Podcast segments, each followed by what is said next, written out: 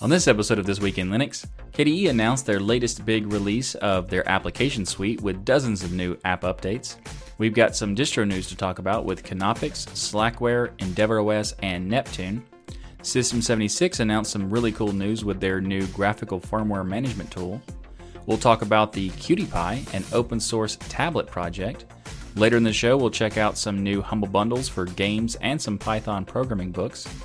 Then we'll take a look at a newish media player called Celluloid. And we've got some more n- news to follow up on Huawei. And then we'll finish up the show with some Linux gaming news for Flycast, a Dreamcast emulator, and some updates for Google Stadia. All that and much more coming up. I'm Michael Tunnell with Tux Digital, and this is your weekly source for Linux Good News.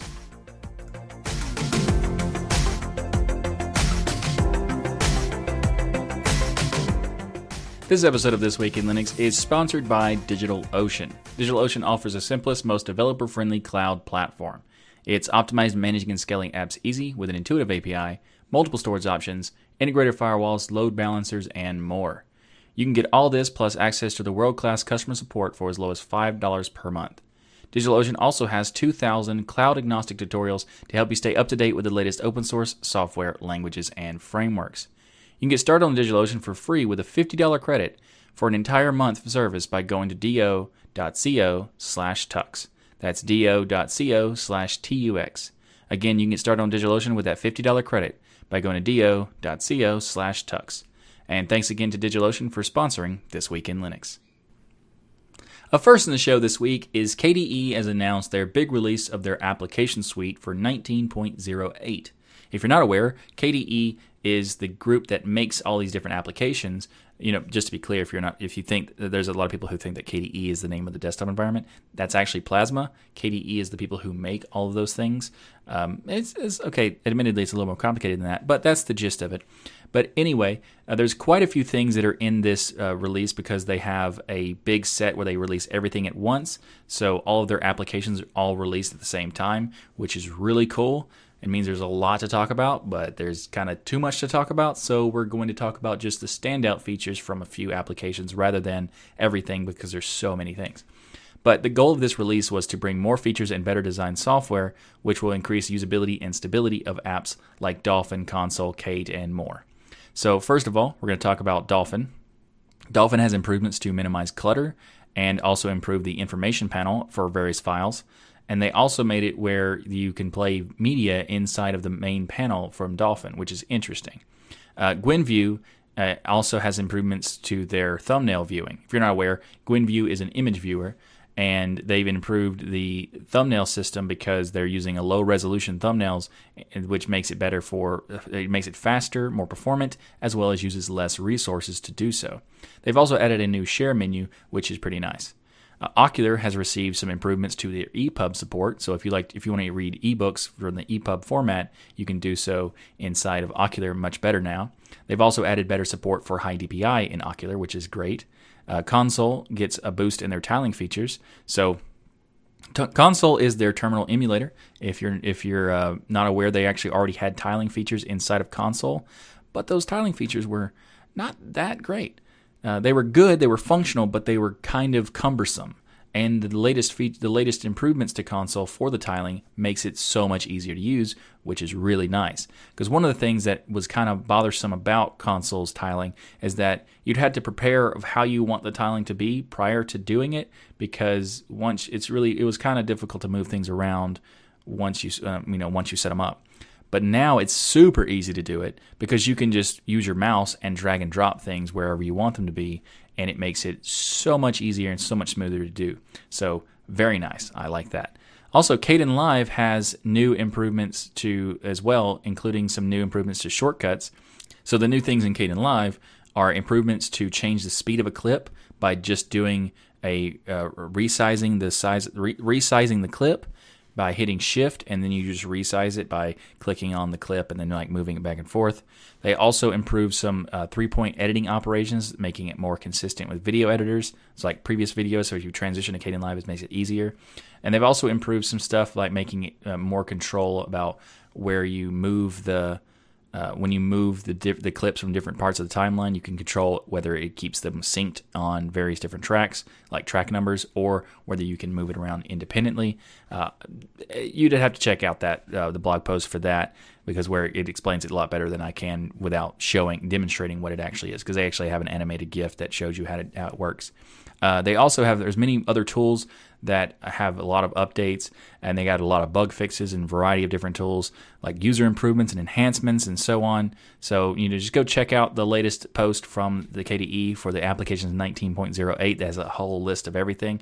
So you know check that out if you want to learn more about it, what's what's in it.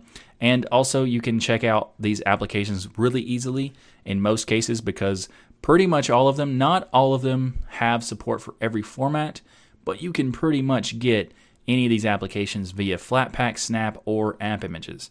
Now, because most of them support at least one of those three, so uh, it's pretty much uh, easy. It's really easy to get these applications because of that. So you know, definitely go check it out. I have a link in the show notes if you'd like to learn more and maybe even to try out some of these applications. So yeah, links KDE applications 19.08 links in the show notes. Up next in the show is some great news from System 76. So, System 76 created a graphical firmware manager that makes it possible to easily update your firmware in your system. Now, it used to be super annoying to do so. Not necessarily difficult, but very annoying because you used to have to do it in your BIOS for your motherboard. And in recent years, thanks to the Linux vendor firmware service, it's been a lot easier to do. But those that service relies on some other front end that's already built that u- utilize and integrates the features, such as GNOME Software or KDE Discover.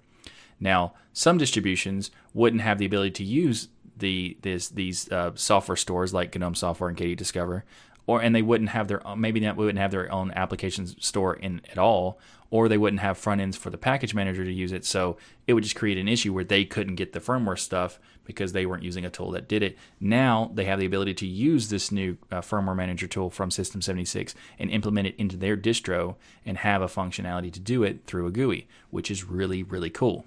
Now, it is worth noting that the, this particular tool is only currently available for Debian-based distributions like Ubuntu and Pop! OS and etc. Uh, but if it's pos- it might be possible for, for the, in the future that someone could port it to different distribution bases. Uh, System 76 has not uh, said whether or not they will be doing that or not, but they have uh, put it out on GitHub, so, so it is open source. If any distribution wants to make it support their distribution, they totally can. So that's really cool. And they also created this application for the GTK front end. Now, I personally preferred the Qt toolkit, but they said that this particular uh, tool was created with GTK because you know they Pop! OS uses GNOME, so it does make sense they would do so. But what's also really cool is that they say that the core of the framework is toolkit agnostic, so it makes it possible that if someone wants to de- develop a front end written in Qt or something else, they totally can, which is really cool. They also say that their new firmware management tool supports updating from both LVFS, the Linux vendor firmware service, as well as the System 76 firmware system that they created for their own uh, hardware. And they also made it possible to be compatible with Wayland, which is really nice. So, System 76 also, and I quote here uh, this work continues our transition from a hardware company shipping a distro to a hardware company providing an integrated, holistic hardware and OS product. Still a lot of work ahead of us, but manufacturing, open firmware, and Pop! OS are all pulling together. So it's really interesting how they're kind of shifting their, their the path of their company, and I think it's you know has a lot of potential to be great. And so far, they've been making a lot of great stuff. So you know I can't wait to see what happens with this. And also, uh, they've they've actually released a new um, a new laptop that has it's it's actually called the System 76 Darter Pro OSFC edition. The OSFC refers to the Open Source Firmware Conference because this particular laptop is the first laptop from System 76 to ship with coreboot in place of the proprietary BIOS. So that's really cool. It has LibreBoot and coreboot integrated into the the, lap, the laptop, so you can have an open source um, BIOS system, which is really cool. Um, there's also quite a few things that System 76 is doing from recently, like having, uh, you know, now having AMD support for their Thelio desktops, as well as many other things. So if you'd like to learn more, I'll have a link to their blog posts about this, as well as the rest of their blog posts in the show notes below. Up next in the show is the latest release of Knoppix. 8.6 was released this week, and Knoppix is a distribution that is based on Debian, and it, this particular version is, is the first version based on Debian 10, which is the Debian Buster. And but they also have some other packages that are using the Debian stable and Debian or Debian testing and Debian unstable uh, repo pack, uh, branches, and then they use those those packages because it makes it better um, better support for newer graphics drivers and you know better support for current hardware that's uh, you know available. And just you know, quick tangent. The term testing and, and unstable don't really mean what people think it means. And well, the testing kind of does, but the the Debian stable and Debian unstable don't really mean whether they're st- they have stability or not. They don't like just because the package is, is in unstable rant the branch of Debian doesn't mean that it's going to break or whatever. It could break, possible, but it's not guaranteed. So the term unstable is not a very good term for what they use it for. And it's not really Debian's fault. It's more of like a programming situation because it's used by a lot of people. And the weird thing is is that 90% of people who hear it don't think about what it actually means. They consider it to be stability, but it doesn't mean that. It actually means not changing or not moving. And technically speaking, that word stable does mean that, but it also gives a misconception to people because most people are going to look at it as stability. So, my suggestion would be to projects to use the word static instead because it doesn't give that confusion misconception. It just, you know, explains what it really means. So, that's why I don't like the term stable, and uh, that's why unstable doesn't really mean unstable most of the time. Well, well, probably sometimes it does, but in this particular case, in the terms of like the labels of different releases doesn't necessarily mean it's unstable, like, you know, guaranteed to break or whatever. It just means that it's not static. So, anyway, tangent over. Let's move on. So, this particular release of Knoppix has Linux kernel 5.2.5, Xorg 7.7, so they can support newer and like current computer hardware that's available. Uh, and it also has the ability to support old hardware if you would like to do so, because Knoppix is also a very light distribution, and it's very um, it's it's known for being one of the the first uh, one of the first distributions available to boot from a live CD and or, or a live environment, uh, and that means it's also supporting not only 64-bit but also 32-bit. Now, in order to support really old uh, computers, they actually have an interesting way of doing that. So most of the content is inside of a USB uh, thumb thumb drive or a DVD if you if you have that, and uh, not all computers have support to boot USB though. So if you have a really old computer for some reason that you still use, and you need to boot from a live CD, you they actually have a, a, a smaller bootable CD image that you can use to boot into the system and then use the USB stuff on the USB drive. So that's a really cool structure if you want to use really old hardware for some reason anyway. It's cool that they, they have that option. Now, uh, Knoppix also has, a, by default, LXDE as their interface, but they do have other options such as GNOME 3 and KDE Plasma 5.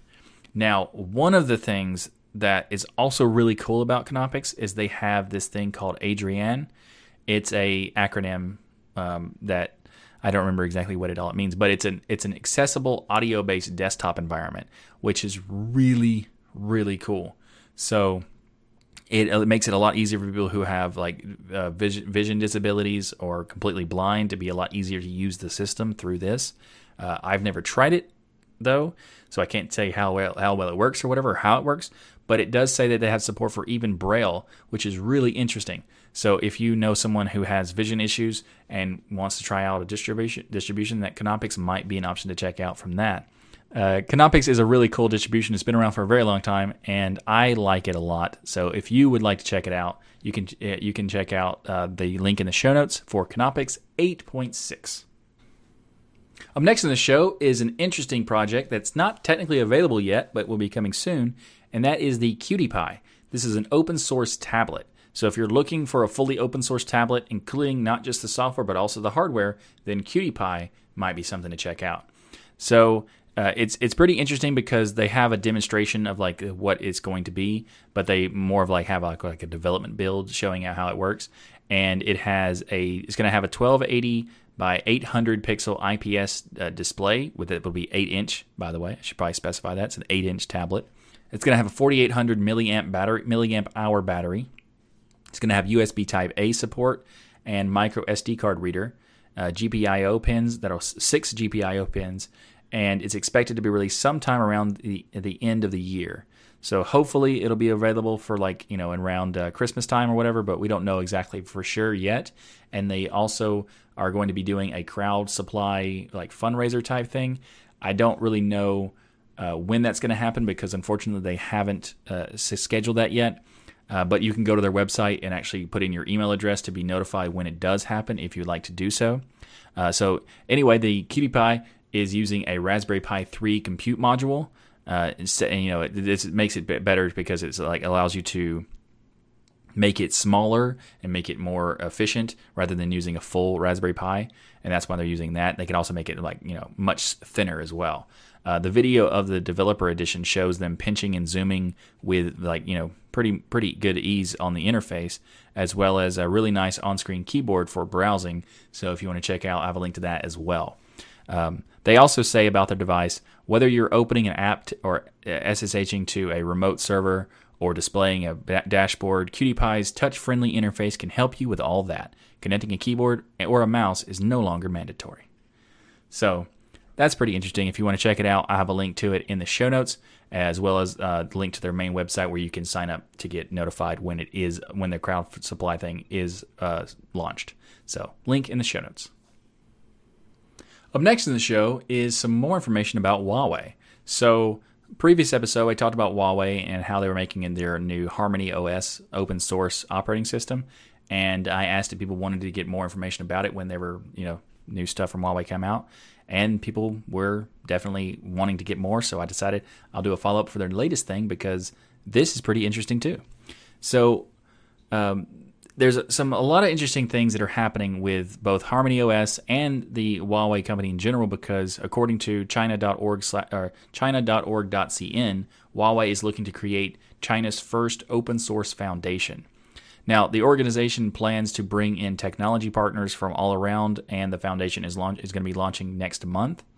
Uh, they, they, they say it's pretty interesting because they say uh, in this article talking from china.org.net.cn, I mean, uh, it says the plan for the software foundation came after GitHub, the world's largest host of source code, preventing prevented in July some users from Iran and other nations like Crimea, and uh, they were saying they were preventing them from using it because they were sanctioned by U.S. government uh, from accessing portions of the service.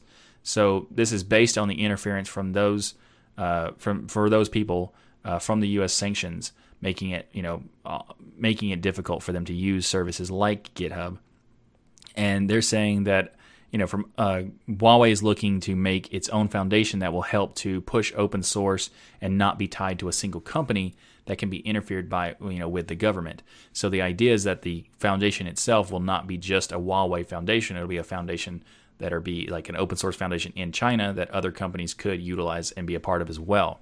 So China and iron based companies in other countries caught up in sanctions or influence will likely join could have the ability to join up to help push the software forward and not have to worry about the sanctions. So it'd be interesting. Um, definitely be pretty interesting to see what happens with this foundation and what you know what companies from various countries decide to join in or you know whatever, uh, because the you know the issues with Huawei are like they have to deal with all kinds of different things about like they're not allowed to use certain types of uh, vendors for a while, and then all of a sudden the sanctions or banning of Huawei is now it was kind of like pulled back a little bit, and but it's still kind of there, so it's like really like you know up in the air in like a gray area, so we don't really know exactly what's going to happen for them, but you know it's interesting overall. Um, but I think it would be good for overall for open source because you know as long as it's a true open source and not like an like an open washing thing, they're actually true open source. I think it has a lot of potential and it'd be very interesting to see what happens. So I'll keep you updated to, see, to let you know what happens with the new foundation thing because Uh, I'm definitely interested in see what happens, and I think you will be too. So I'll have a link in the show notes for more from the china.org.cn article if you'd like to check it out. Uh, so yeah, link in the show notes. So I just want to take a brief moment in the show to let you know about certain things related to the channel and related to this podcast. So basically, it's like a housekeeping section, which is commonly done in podcasts, which I've never done for no apparent reason, and I decided I need to fix that. So, uh, last episode, I talked about the Telegram group and the Discord servers.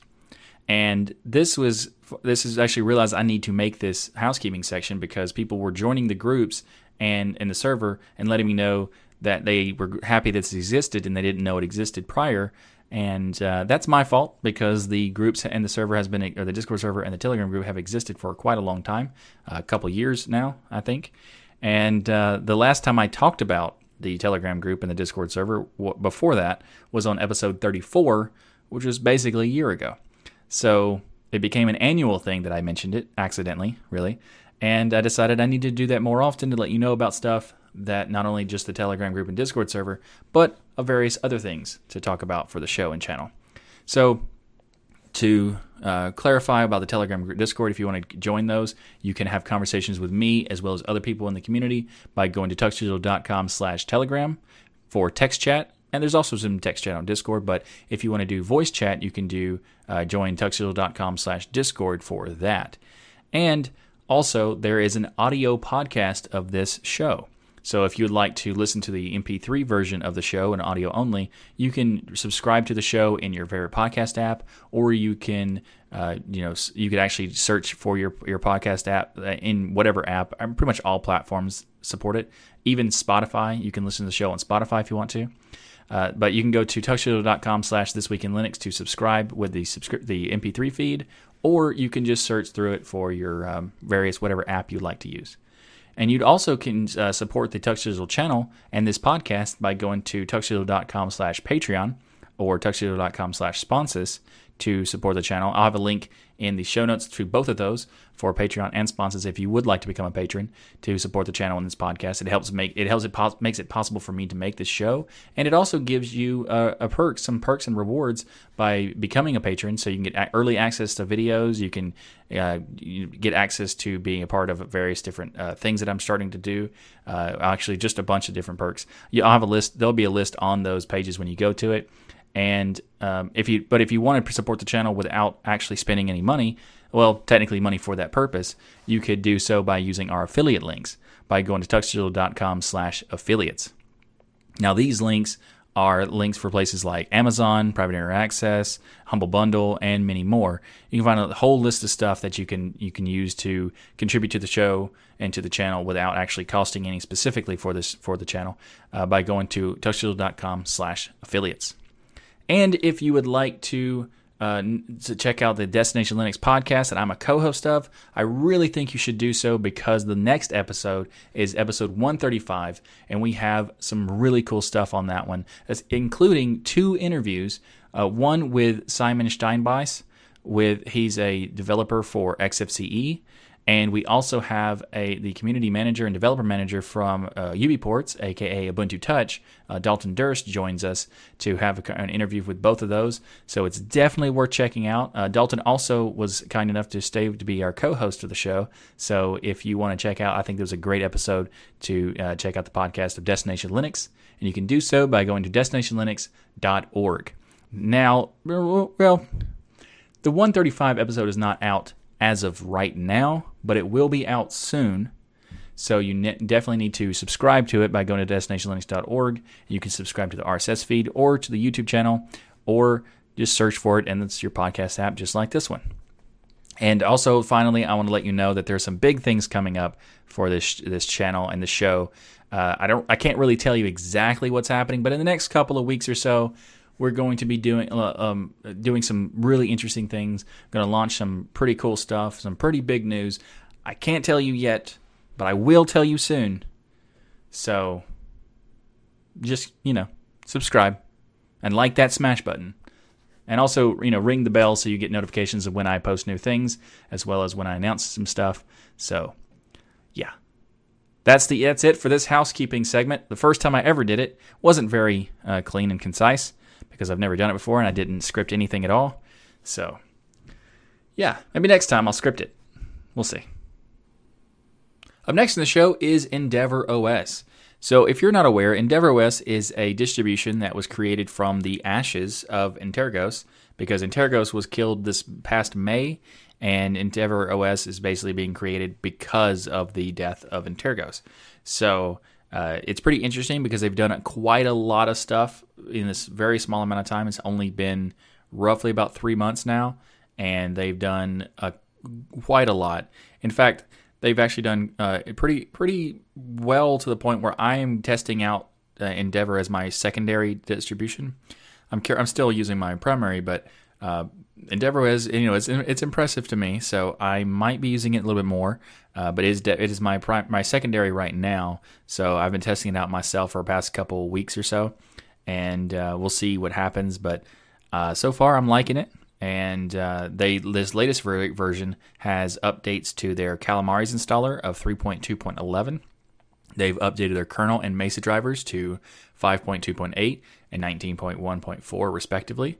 They've also done some updates to their Nouveau drivers as well as the Broadcom um, kernel modules, and they've also made some improvements, such as fixing some issues with inside of uh, Calamares that previously there weren't uh, the auto logging auto login wasn't working. It now is working, and they also fixed the VirtualBox detection. So if you run Endeavour OS in VirtualBox, it will detect that and make some changes based on that.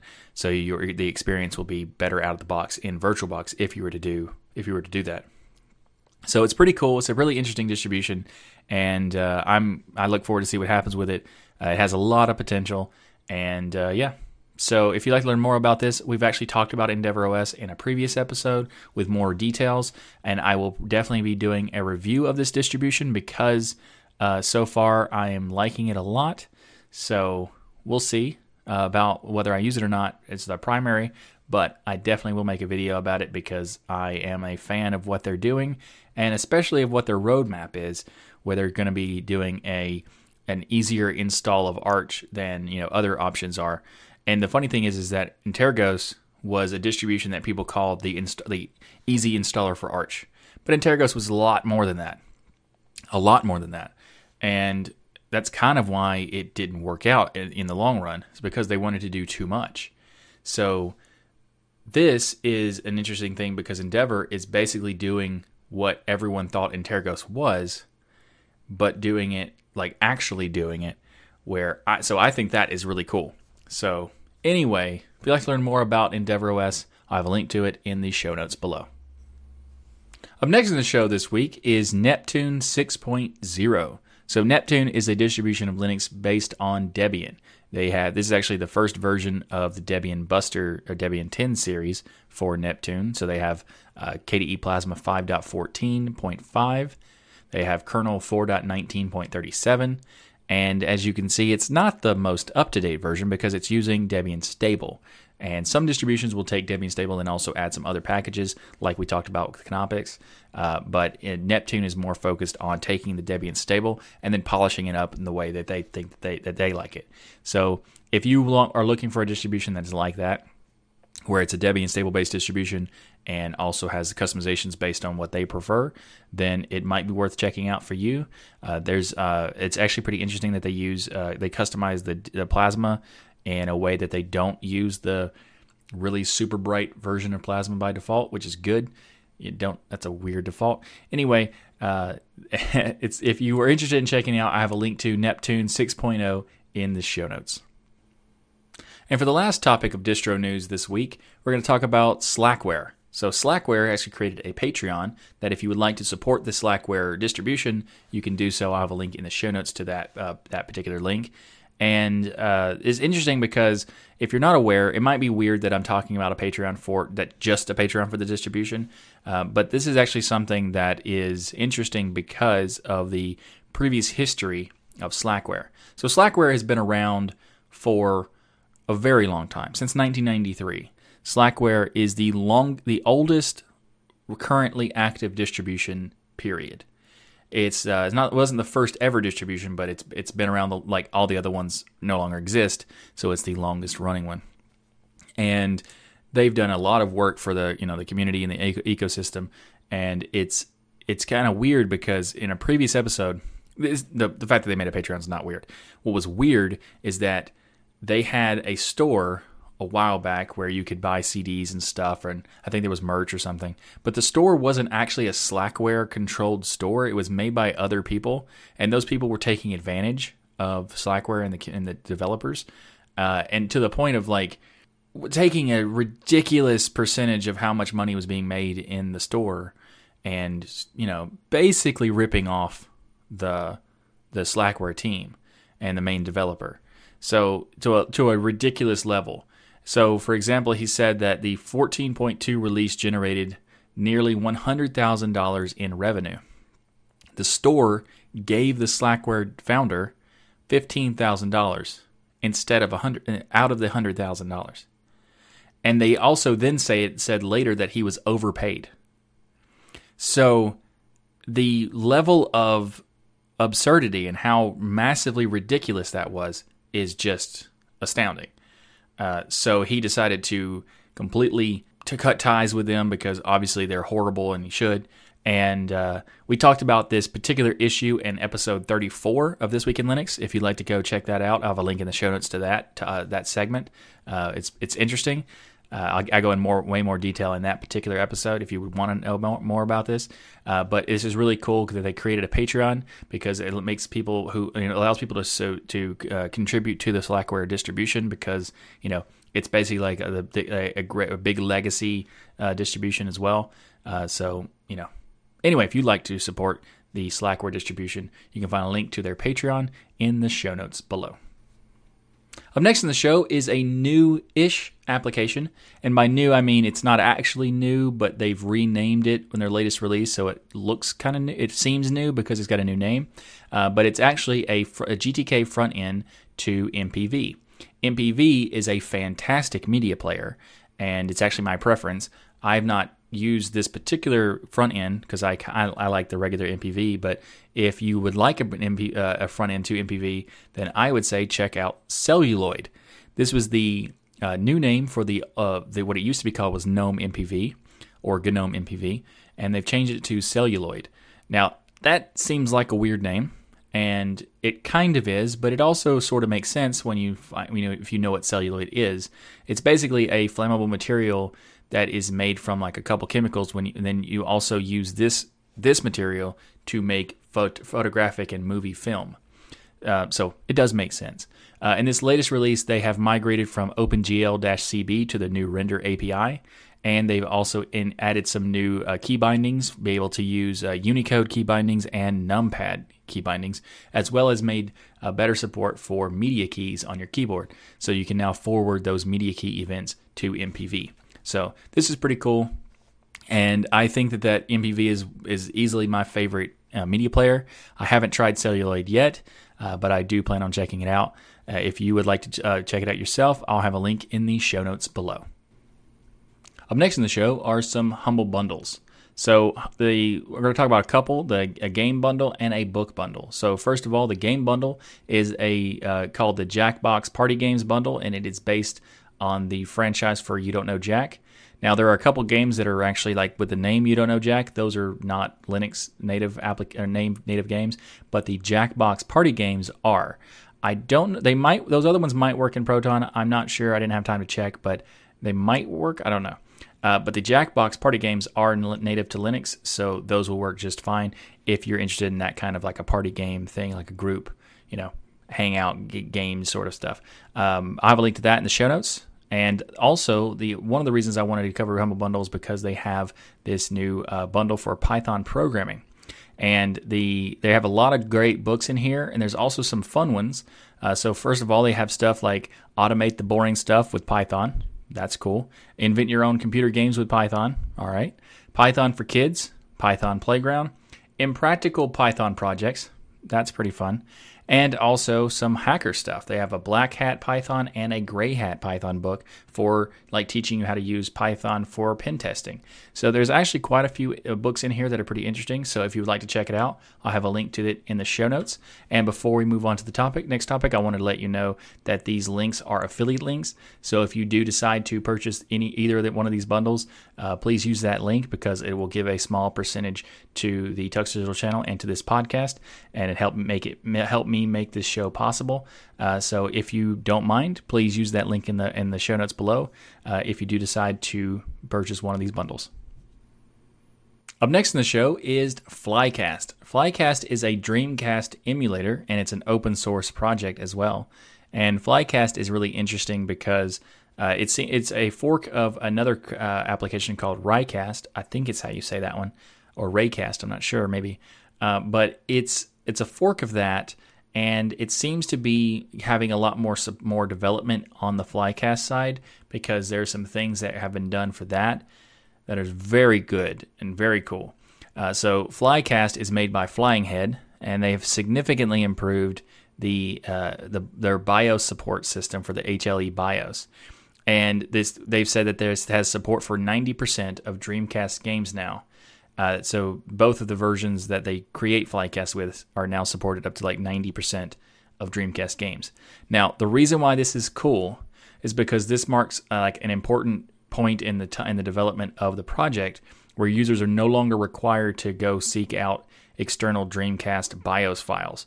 Because you know, for Reicast and previous versions of Flycast, you actually had to get these specific bio, uh, BIOS files from a Dreamcast. So you had to dump the files from an actual Dreamcast or figure out where to download them from. And then that way that the emulator would work. Now with this HLE BIOS support, they don't actually have to do that so you don't you can just you know run a dreamcast game out of the box without having to set up any of the specific bios stuff so this is fantastic because that is a huge improvement to the previous versions as well as the uh, previous you know forked project or original project i guess uh, so H and also HLE BIOS is now enabled by default. So your autom- so as you if you install Flycast, you can actually try it out if you have these ROMs, uh, GD ROMs. I'm pretty sure they're called. Uh, so if you want to if you want to learn more about this, I'll have a link to it in the show notes. Uh, but also maybe it's, it's, worth noting that the uh, the way that Flycast works is there's two different versions. One's called just regular, and the other one's called Win- uh, Windows CE. So you got to make sure you get the regular version. Um, and then that anyway, but they're actually working on merging those together and to make one single version. That will be coming sometime next month. Uh, that's the plan anyway. Uh, but I think it's it's it's just worth noting that also the save states, if you already if you already use Flycast and uh, you have save states in previous games, those are not compatible yet with its latest version. So uh, if you do, then there's that. So if you haven't heard of Flycast, then you, de- you should definitely check it out if you're interested in Dreamcast games. I have actually seen this before, but I didn't try to even play it or use it because of the whole BIOS setup file stuff. Just I didn't think it was worth the effort.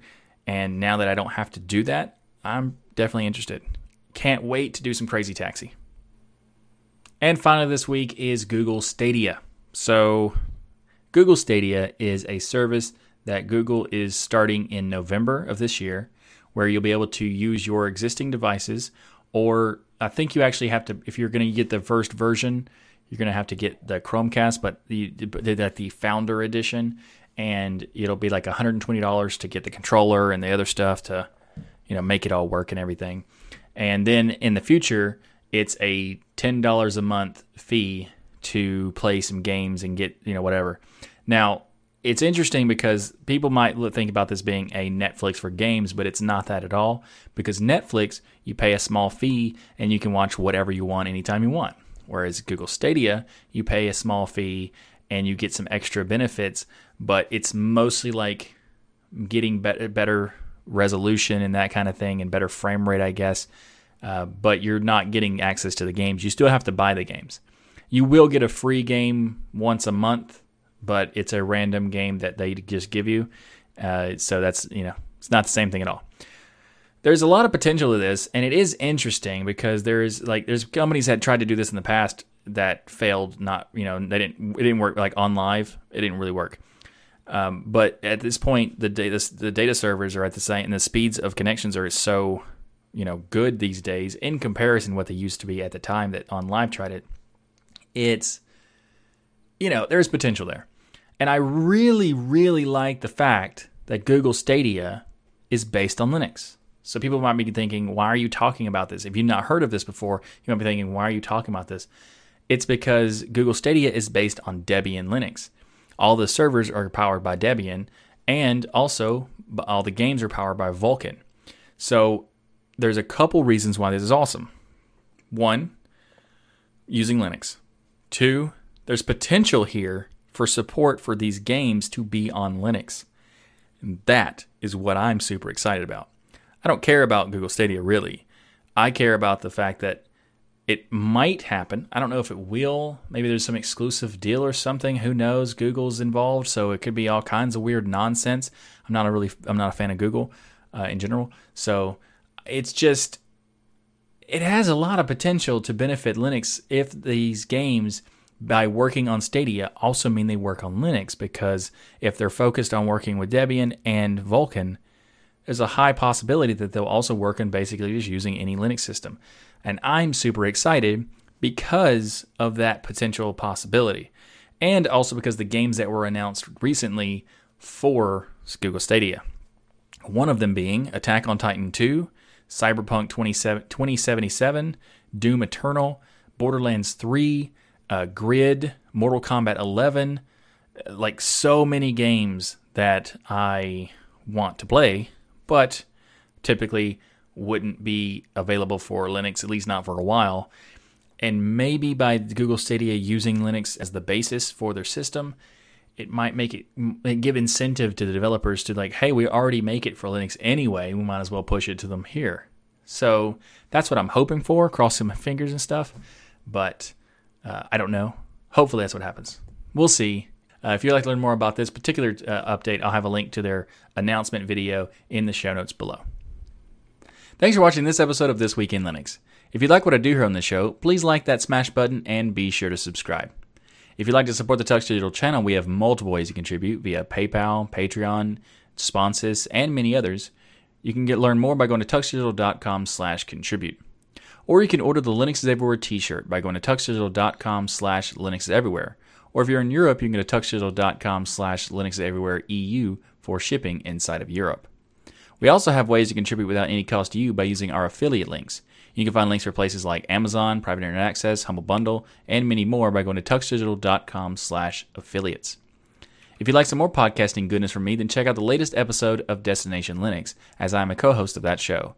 And just a quick reminder, episode 135 is going to have a interview with a representative from XFCE with Simon, and also another interview with Dalton, who's a representative of UBports, aka uh, Ubuntu Touch. So be sure to check that out. And thanks again for watching. I'm Michael Tunnell with Tux Digital. And as always, keep using, learning, and enjoying Linux.